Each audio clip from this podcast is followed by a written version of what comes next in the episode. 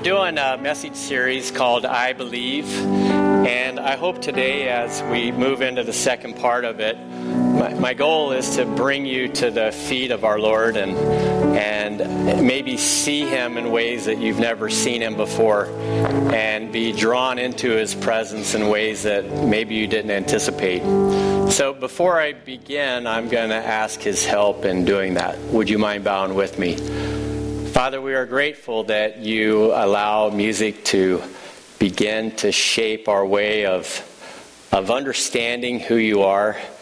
Uh, it is our soul and its way of, of just connecting with you that um, we find um, so touched by words that um, bring us to your throne. And I pray that as we look at the words that have been written 2,000 years ago, that in a different way they would bring us to your feet as well. Just ask that you be with everyone in this room as you have called us here, that you would speak to each heart wherever we're at, and whatever the need is, and we all have needs, Father, that we would find a way to bring it to you as well. And so bless this time in your word, I pray. In Jesus' name, amen. Wow, um, I, I love that music so much because it talked about waves, which made me think of the Outer Banks and doing something that is a far cry from living in the seesaw of 60 degree weather, 0 degree weather, 60 degree weather. And then again, uh, it's a little much. I just like, I mean, is it too much to ask 75, 80 degrees all the time? I mean, to me, if there's a a hope in the new creation, it's got to include that. But you know, as I was thinking about that, I also thought about um, uh, some different episodes that happen, and one that just stands out in my mind every time we go uh, involves uh, my youngest son and his first encounter with the ocean. And it was just so cool to watch him see it for the first time in real life and recognize uh, that uh, the ocean is a thing and that it's a thing to be enjoyed. Uh, and he discovered something else about the ocean. Uh, whenever he would run out to the waves as they were receding and they would start to come back in, he would scream at them, "Na na na na na, you can't get me!" And then he'd he'd book it back up on the beach. And he did that about three or four times. Uh, but for whatever, for whatever reason, the waves decided they would come in a little quicker than they did before. And they just body slammed him down into the, into the surf. And I didn't hear him say that at that point. All I heard him say was, Mom! And uh, it was a sense of helplessness, but it was also a sense of respect and even fear because he wasn't really wanting to go back in the ocean much after that. And as, uh, as that scene kind of reminds me of how it is that we kind of go to the boundary of something and we recognize that it may be threatening, and pretty soon we start to start to cordon ourselves off from anything that might be risky or threatening, um, and insulate ourselves from all of those things. Why? Because well, we fear. We fear that they might have some devastating effect on us. And that fear can be so debilitating that we find ourselves um, really constrained moving this way or th- that way or this way or that way. And that really probably describes, in summary, the mindset of a lot of people that Jesus had encountered whenever he began to show everybody the face of God in the form of a man. They were locked down, and his job was to try to bring them into a, a, better place. And they were longing for that, but they were, in their own right, either afraid or not really trusting in any way that anything could change or anybody could change it. And that's why, whenever we go into the second part of this series that we're doing on I believe, called Jesus Can Restore My Life. And my question is do you believe that Jesus can restore the things in your life that are broken, that are out of sorts, that are dysfunctional? Perhaps it's not just your own health and your own sense of well being, or just your own lack of peace, or maybe fear that, that, that, that is keeping you hung up. Maybe it's something that goes even beyond uh, the realm of your, your sense of control by the lives of other people and the impact that that's having on you or people that you love. And it expands out and ripples out into things that have to do with maybe the workplace and the circumstances that we have. And before we know it, we find ourselves helpless to do anything about it and just hoping that, against hope, that things won't threaten us too much. And that's a state of affairs that God has seen us in for a very long time. And that was uh, a set of circumstances that were very real for most people, so much so that they were hoping that when God came, He would, he would deliver them from it. He would draw them out of all of the pain and fear and anxiety and worry and oppression. And when we look at that curtain that is being pulled back and we see the possibility of something on the other side, that's what they were longing for, and 2,000 years later, that's what we're longing for.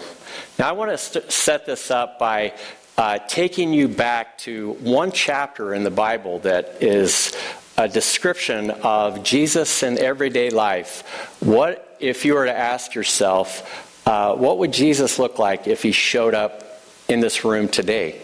Or maybe if someone asked you, who do you think Jesus is? What would you say? Now, for me, I would like to go to the biblical story and try to unfold it a little bit and say, this is what I understand as far as what his life meant and what it means for us. And it's a story that actually is, um, is universal in what people were longing for and how it impacted their life. But it's also a story that's filled with surprises. So, what I'd like to do, and just hopefully setting this up with some intrigue and, and some anticipation for knowing Jesus a little better, is showing just a brief clip from something called the Bible Project as people in Jesus' day and prior to that were thinking, when is somebody going to come and rescue us from the predicament that we, we're in, or restore our lives in a way that we no longer we no longer feel all of these things that make life so difficult. Let's go ahead and show it. There's this beautiful poem. It's in the book of Isaiah. The city of Jerusalem has just been destroyed by Babylon, a great kingdom in the north. And all of these Jewish people, they've been sent away into exile, but a few remained in the city. And they're left wondering, what just happened? Has our God abandoned us? Right, because Jerusalem was supposed to be the city where God would reign over the world to bring peace and blessing to everyone. Now, Isaiah had been saying that Jerusalem's destruction was a mess of Israel's own making. They had turned away from their God, become corrupt, and so their city and their temple were destroyed. Yeah, everything seems lost. But the poem goes on. There's a watchman on the city walls. And far out on the hills, we see a messenger, and he's running towards the city. He's running and he's shouting, Good news! And Isaiah says, How beautiful on the mountains are the feet of those who bring good news. Beautiful feet? Yes, the feet are beautiful because they're carrying a beautiful message. What's the message? That despite Jerusalem's destruction, Israel's God still reigns as king, and that God himself is going to one day return to this city, take up his throne, and bring peace. And the watchmen sing for joy because of the good news that their God still reigns. Now, in the New Testament, we find this same phrase, the good news. It's the Greek word euangelion, and it's also sometimes translated with the word gospel. Yeah, so when Christians say, Do you believe the gospel? they mean, Do you believe the news? But not just any news. In the Bible, this phrase is always about the announcement of the reign of a new king. And in the New Testament, the Gospels use this phrase to summarize all of Jesus' teachings. They say that he went about proclaiming the good news of God's kingdom. So Jesus saw himself as the messenger, bringing the news that God reigns. Yes, but the way that he described God's reign, it surprised everybody. I mean, think a powerful, successful kingdom. It needs to be strong, able to impose its will, able to defeat its enemies. But Jesus said the greatest person in God's kingdom was the weakest, the one who loves and who serves the poor. And he said that you live under God's reign when you respond to evil by loving your enemies and forgiving them and seeking peace. This is an upside down kingdom. Now, Jesus also said that this kingdom was arriving with him. Yeah, so for example, there's this really interesting story where there's a high ranking Roman officer, and he comes to Jesus begging him to heal his servant. And he even calls Jesus his Lord, acknowledging that Jesus is his authority. Jesus praises this man for recognizing what no one else yet had that not only was Jesus announcing God's kingdom, he was the king. And so the word gets out that this Jewish man from Galilee is talking and acting like he's the king of Israel. He's appointing 12 disciples, which are an image of Israel's 12 tribes. He's healing people, forgiving people their sins. And all of this so threatened Israel's leaders that they finally decide to have him king. And Jesus let them. Yeah, which is a weird thing to do if you're trying to become king. That's right. But for Jesus, this is what had to happen. Jesus saw the sin and the devastation of his people Israel as just one small part of the entire human condition. How all humanity has rebelled against God, resulting in the tragedy and devastation of our whole world. So, how is God going to bring his reign over such a world? I just want to end it on that question. There's a lot more for that video, but the question is how is God going to bring his reign over this world to bear? And how is that going to, on a ground level question, how's that going to impact your life or mine? What difference does it make? Because a number of people will go to church and go through a, a ritualized form of worship and leave it there and not really think about it the rest of the week until they come back again because that's just what they've been sort of conditioned or programmed to do. But there are other people who are asking the question how is it that Jesus can make a difference in my life every day in all of the challenges that I face? And that's the question I think I, I, really want to tackle as, as we bring ourselves before an image or set of images that we find in Scripture that I think can speak not just to our brains, but to our hearts in a way that says, now that's a God that is worthy of worship.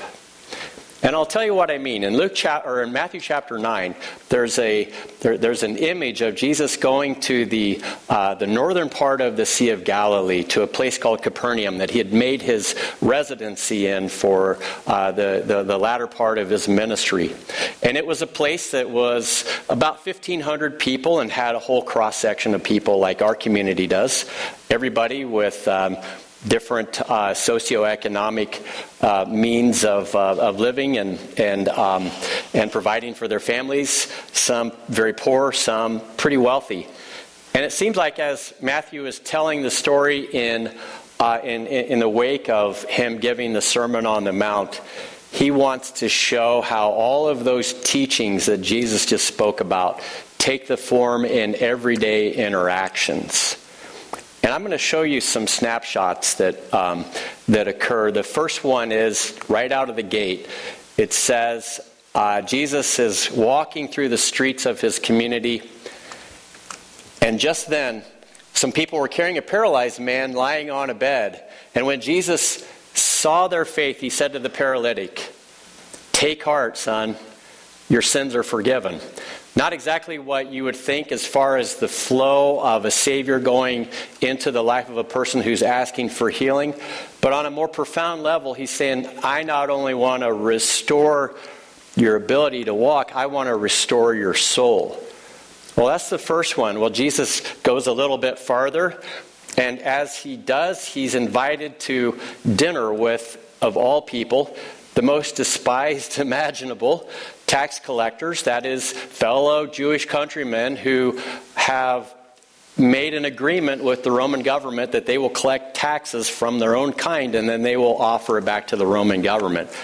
A pretty despicable uh, and socially uh, outcast group alongside sinners that is people who for whatever reason had gave up on the whole idea of ever trying to connect with god and all of a sudden jesus finds himself sitting down and enjoying a meal with them.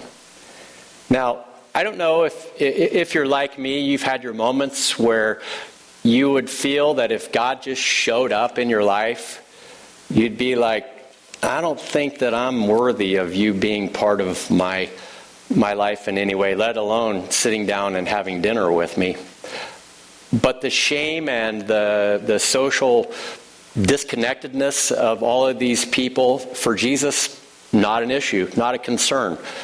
They were saying, you know, Jesus, if I had shown up in the synagogue and you saw me, that would be the day that the lightning bolts would come pouring down or the roof would cave in. And I'm sure they had their own variation of saying, yeah, I'm not what you would call a candidate for religion.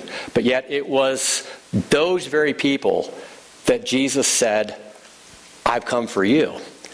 And as he's engaging in conversation with these uh, socially not so desirable people, there's another group of people, surprisingly, who are saying, We're kind of sizing up based on a study that we're called to do on this life of this Jesus. And um, so far, we're not really liking what we're seeing. He isn't doing what is expected for anybody who would call themselves a representative of the religious establishment. He's going about it all wrong. See, there were a group of people called the Pharisees who were the they were the gatekeepers of all things religious. If you wanted to know who God was, they would say that we're the only ones who can read the law, interpret it, and say this is how you apply it to your life. And in their mind, they were convinced that if there was a way to apply God's law to everyday life, they had already locked it down. You didn't need to go any further than them if you had any questions about what God expected of you when you lived your life out. Yet, an interesting thing about this group of people who are starting to clue into Jesus' ground level interaction with undesirables and broken people is that they had really two issues going on in their life. And they may be issues that you and I have. That is, they liked the fact that they had basically locked down everything that the Bible said, and they had memorized it and then taught it in such a way that it limited God to those, those teachings. He was constrained by that. And the reason why not only is that a bad thing, but it was what was inside of their heart. Because one thing that people realize is if I can put somebody into a category or a type, or I can give them a label, I can control them.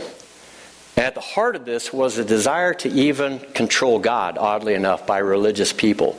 Meaning that in their mind, if they represented God this way and other people saw a different angle to look at God through that wasn't, wasn't the acceptable way, then they would, they would condemn it or, or, or censor it. And Jesus just kind of blew the lid off the whole thing. I mean, the way he was doing it was totally, totally unconventional, if not unacceptable. He's just barging right into the lives of these unclean people and he's touching them, he's healing them, he's forgiving them of their sins, he's inviting them to the dinner table. He's broken all the rules. And this is very upsetting. And this is going to be in our report to the people that, well, that are even more powerful than us. And so that was their take. They weren't interested in seeing this form of God coming into their world and showing that side of what it means to deliver people from their sins or from their pain or from their fears. No, they, didn't, they, they couldn't see it. Matter of fact, they said, well, not only is this somebody that's a troublemaker, but as we read on, they got another label for him. So let's go to another episode. So Jesus continues his journey through this chapter, and while he does, uh, there is, of all things, a religious leader, a synagogue ruler, it'd be like the pastor of the local church, who happened in this case to be a pretty wealthy person. Most of the time, a synagogue ruler was somebody that not only was well educated in the scripture, but was economically well resourced. It was one of your upstanding citizens of the community, and yet he also is pleading for Jesus to do something regarding the deepest need that he has in his life. And in this case, it is the death of a child. And he goes up to Jesus. All the trappings of the role cast aside in a spirit of desperation, he just says, Just lay your hands on her and she will live. And then, right after that, there's a woman who had been bleeding for 12 years, and as a result of the teachings of the law of the Pharisees, she had to remain disconnected from the community, or at least not get too close, because she was in violation of purity laws. Well, in her case, she doesn't even want to talk to Jesus because, in her mind, you don't talk or approach religious people. But her desperation and her need was so great that in her, in her reasoning, she thought, He is so powerful, if I just touch his cloak, I'll be healed. And sure enough, she was. And then there's a, a another episode that we see going on, and that is um, Jesus had a guy, or two guys rather, who were, who were blind, and they were longing to find their sight restored. And they were crying loudly, Have mercy on us, son of David. And it says, when he, entered the, when he entered the house, the blind men came to him, and Jesus said to them, Do you believe that I am able to do this? And they said to him, Yes, Lord. And he touched their eyes and said, According to your faith, let it be done to you. So, so far we've cataloged uh, a number of people that are dealing with what were everyday issues in any community in the country that Jesus grew up in, and probably any community ever, anywhere. And each one of them had a need that was different, whether it is the inability to walk or the inability to raise somebody from the dead to chronic health issues to the loss of sight, to the fact that you are not wanting to associate with other people because of your occupation. All of those things kind of represent the brokenness that is going on in, in, in, in Jesus' very hometown. Now, and I just stop there and I ask the question what kind of brokenness is going on in, in this town? In, in this body of people? What, what is it that you have going on in your life that parallels those experiences? And maybe it's none of those, but if the chapter was a little bit longer, you could say, oh, yeah, I'm having this problem with cancer, or I don't know how my, my relationships are ever going to be restored, or I don't know if I'll ever find a good place to work. I could probably just go to a person and ask you different questions, and somewhere in your life you would say, Yeah, but I have this need going on in my life. I do feel helpless. I feel out of control. I feel somewhat hopeless, and maybe even a little desperate. And there's even a part of me that says, I doubt that Jesus really can help me out here. I know he can do those things, but that thing I got going on in my life, it's complicated. It's drawn out. It's, well, I don't know that it's ever going to get resolved. And interestingly enough, as I read these stories, I find that pretty much everything unimaginable that would require divine intervention in order to change was made right. It was restored. And it leads me to wonder even in your life, do I believe that Jesus can touch that area of my life and make it right. And probably if I ask you to lower your heads and and raise your hands by asking you the question anybody who has a need in your life for the Lord, please just raise your hand. And nobody will know except for me. I, I have to wonder would everyone in the room raise their hand? Or would there just be maybe one or two or none? And if there were, were none, then I, I would have to assume two things that your lives are perfect, and you guys probably need to be up here preaching to me because I need to raise my hand. Or you've convinced yourself that, well, I have a need, but I don't want to go there with it. I don't want to give it to the Lord. I don't want to ask the Lord for help. And that's the problem. That's what gets in the way for all of us, isn't it? It's a thing that says, I need the Lord, but I don't really need the Lord. Now, in all the people that I just read about, do you know of any of those people in that mix who just said, I'm just going to wait and let Jesus read my mind? And then after he does, I'll just trust him to fix what I have going on? Or to a person, are they basically putting themselves out there and saying, Lord, I have a need. I am desperate. I need your help. Can you help me? And if there was a pattern here, I would say the pattern is every one of the people that received a healing touch of restoration in their lives, every one of them, without exception, made the effort. They, they saw Jesus, they went up to him, and they asked him for help. Now, why is this so important? It's because I think when Jesus looks at us, he sees us more helpless than we realize. He sees us perhaps underutilizing the resources that we have in him. He sees us perhaps putting walls up between ourselves and him. Now, there's a word that the Bible uses called grace, and we all need it, don't we? But I'm guessing that the only way that grace can flow from the throne of God into your life is when we recognize the pathway for that grace to flow and we respond to it. And you know what that pathway is? It's a pathway that says, Lord, I need help. Lord, I need you. Lord, will you take this area that's causing me so much grief? Will you help me with that? And that's the only way that grace flows because we we may shut it off. You see, this group of people that were the religious people of all things who should know better were graceless people. I mean, they really had no grace to give people who didn't measure up in all the ways. They were pretty quick to condemn.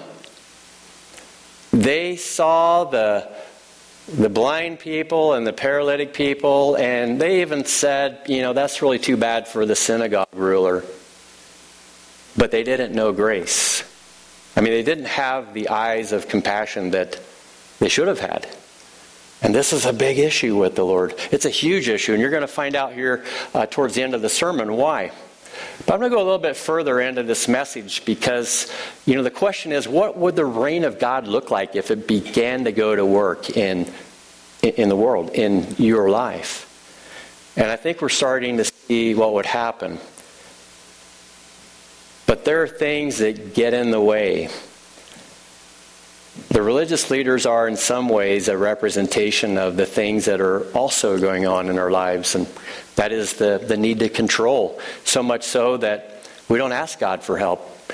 And God's just saying, I, I, I want to help you. I want to I want to partner with you on this. I want to give you the grace that you need for that. So let's look at another part of this passage. It said, having gone away, after they'd gone away, a, a demoniac um, who was mute was brought to him. And when the demon had been cast out, the one who had been mute spoke, and the crowds were amazed and said, Never has anything like this been seen in Israel. But the Pharisees said, by the ruler of the demons, he casts out demons. I mean, they had a flowchart here. They were making a decision about who Jesus was. They were sizing him up. And essentially, they were saying, We've locked down what it means to be religious. He does not fit the criteria of what it means to be religious. Therefore, he can't be a religious person. If he's not a religious person, then he must be from the devil. And that was just the way it went. Pretty nice and neat and cut and dried. It's either a good guy or a bad guy. And by their own criteria, they said, nah, he may do all that stuff, but we're not, we're not buying it. And maybe there's a part of us that says, yeah, Jesus may do all that stuff, but we kind of have an idea of who he is and who he isn't, and we're not buying it. And what I'm trying to do, if anything, in this in this message is to help you see each of these lives and recognize what they were buying and maybe help you to see that there may be areas of your lives where well where you need him more than you realize well let's look at how the dark side of this story unfolds because jesus went about all the cities and villages, teaching in their synagogues and proclaiming the good news of the kingdom and curing every disease and every sickness. You see, Jesus was saying, What I'm doing here, I'm going to do in every town that I go into. And not only that, I'm going to do it, um, I'm going to expand on that into every place that my name is proclaimed as good news. I'm going to leverage the situation in such a way that where my my presence is known, these things are going to happen. Whether it's in this moment on the timeline or in 2019, I'm going to I'm going to be working and I'm going to be consistent. That it's not going to change. That the needs that you have and the grace that I can offer. I want to connect you in a way that those two meet every time you say, Lord, I have a need. Now, as a pastor, I, I can look at many of you and I can see uh, stories that I've been a part of at some point in time or another. And most of them centered on a need. And the privilege that I have as a pastor is a person will come up to me and say, You know, I've got a health issue going on. I've got a deeply personal issue that I'm wrestling with. I have a a loved one that is so far from the Lord. I have a crisis happening. I mean, you name it. I've been pulled into those kind of situations. And what's so cool about it is there's a sense of expectation that when we pray that God will work. And what I found is that almost always when we do pray, God does work. Not always in the way that we hope, but in a way that at least brings his peace to bear, brings his grace to bear. And as God helps in the situation, maybe the grace is enough to help that person work through it in a way that they land in a good place with the Lord. Maybe they get through it and they recognize that that was the best thing that ever happened to them because it caused them to say, I have a need. I do need to depend upon the Lord. I need to lean upon the Lord. And it's almost like God is saying, I want to be a part of your situation, but if you don't ask, I can't help. I want you to recognize you have a need, and I want you to bring it before me so that I can work in it and through it. Now, here's what I see as a pastor. It's one of the privileges of the job is I can track with people and I can see how they go through a place of doubt, disbelief, anger, really just a sense of frustration that God's not doing it the way that you want Him to do it. But then if you stick with it long enough, if you watch and pray, you find that staying close to God in that process does something even more. It causes you to hear Him in ways that you hadn't heard Him before. It's almost like you needed that problem in your life in order to hear his voice with clarity. And on the other side of it, one of my privileges as a pastor is just to see people mature in the faith through the process. See, when Jesus opened up his ministry, it wasn't just to take a one time shot at a life that needed restored, it was the beginning of the process of those people starting to listen to his voice and hear it and to be shepherded by him and to grow in a relationship with him. And some of you are in this room because, well, you had that moment and he spoke to you. And it evolved into something that, when you moved way beyond that painful experience of need, you recognize that every day of your life is filled with a variety of needs that He wants to be a part of. With every challenge that the workplace creates for you, with every kid that's not doing what you want them to do, with every fear that begins to take over your sense of belief, Jesus says, I want to be a part of that. And you just learn to trust Him, to walk with Him. Now, Jesus was initiating that process, and He was going to expand on it. And this is what drove him. There were two things, and I want to I want to look at two more passages of scripture in there. It says, first of all, when he's asked, why, why are you hanging out with those losers? And Jesus said, Those who are well, those who say, I don't have a need, they don't need a physician, but those who are sick. Go and learn what this means. I desire mercy, not sacrifice, for I have come to call not the righteous, but sinners.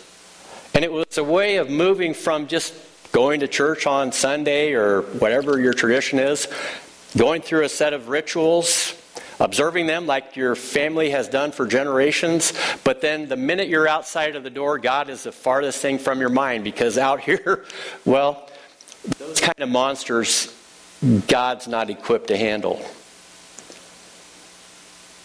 But the very reason for being in here is so that when you go out there, you're ready. And Jesus said, The religious leaders, you don't understand this?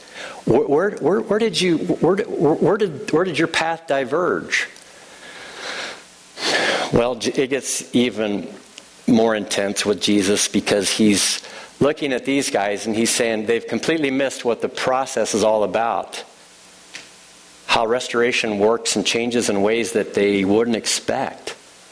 But here's something else. In the, in the, at the end of the passage, it says Jesus, when he saw the crowds, he had compassion for them because they were harassed and they were helpless, like sheep without a shepherd. And as he's just looking at people in all of their vulnerability, in all of their put on a stiff upper lip, in all of their stoicism, in all of their I'm going to just power my way through this. Yet, in all of their moments of quiet desperation, he's saying, they need a shepherd. And the religious people are, well, they're just they're playing a game over here. They're not even they're not even in the game. They're not even present. They're not even aware of what's going on. Jesus' heart was so broken. It would be like us watching our children go and just flounder their way through life without any guidance, without any encouragement, making mistakes and us just not caring, doing things that would cause deep personal harm, and no one's around there to, to guide them along the way. It's just sort of like throwing them out there and saying, Good luck. If you make it to 18, props to you just make sure that when I'm an old person that you, you know, you take care of me. And it doesn't make any sense, does it, for us to take vulnerable beings and turn them loose to the forces at work in the world. Yet that's exactly what Jesus saw, and that's what broke his heart so much. Well, Jesus, when he began this ministry, had things that were even beyond just him being the miracle worker or the Messiah.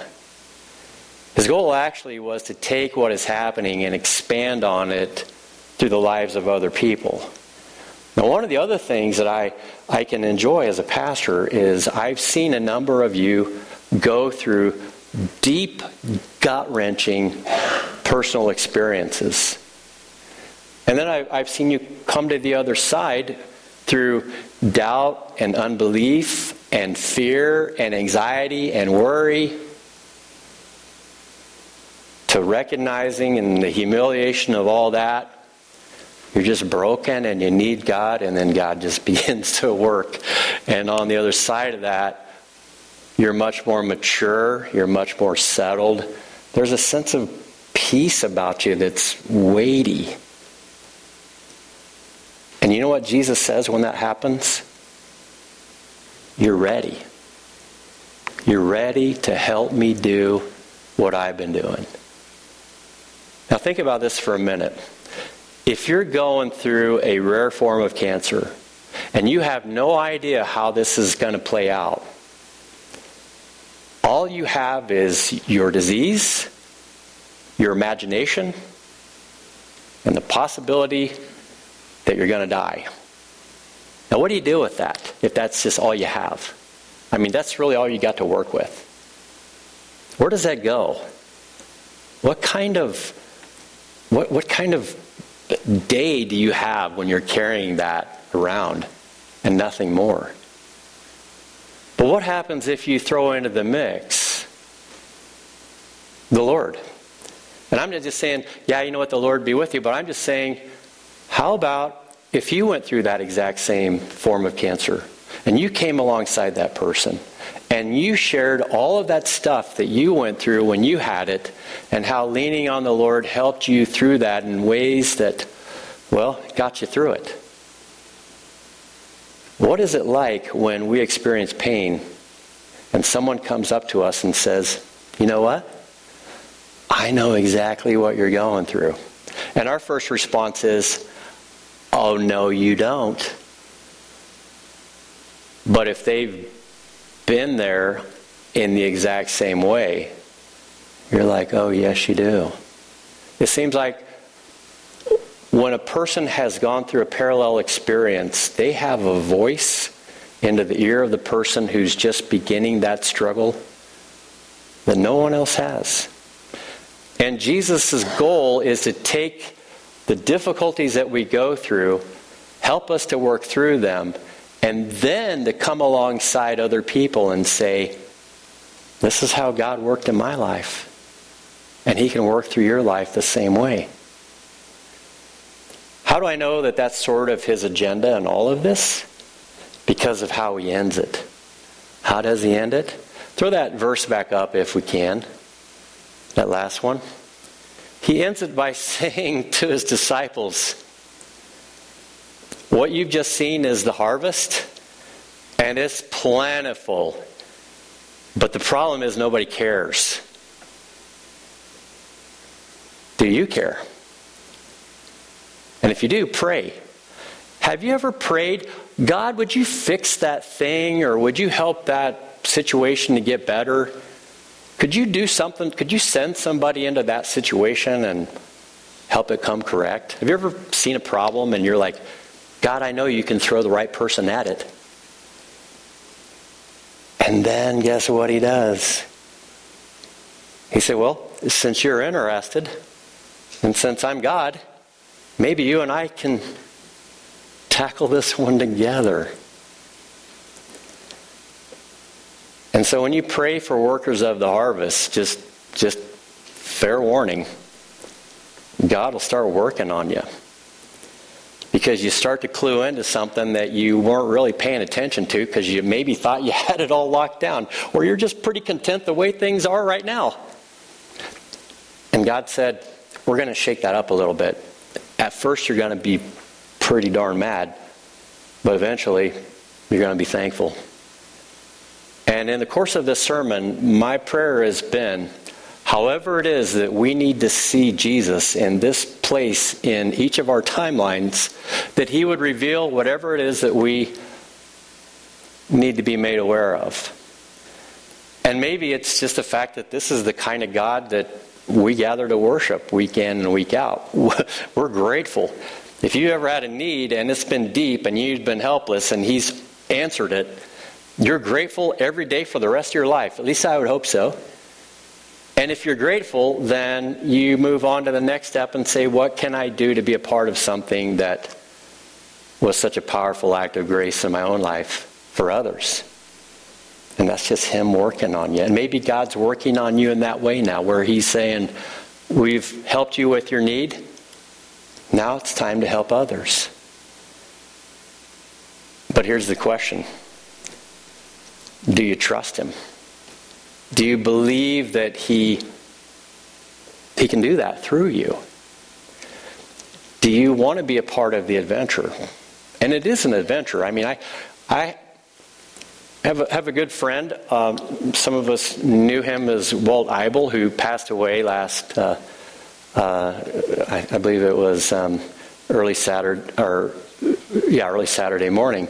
And I got a text from his son Dan, and he said, you know, Walt's languishing. He's not doing very well.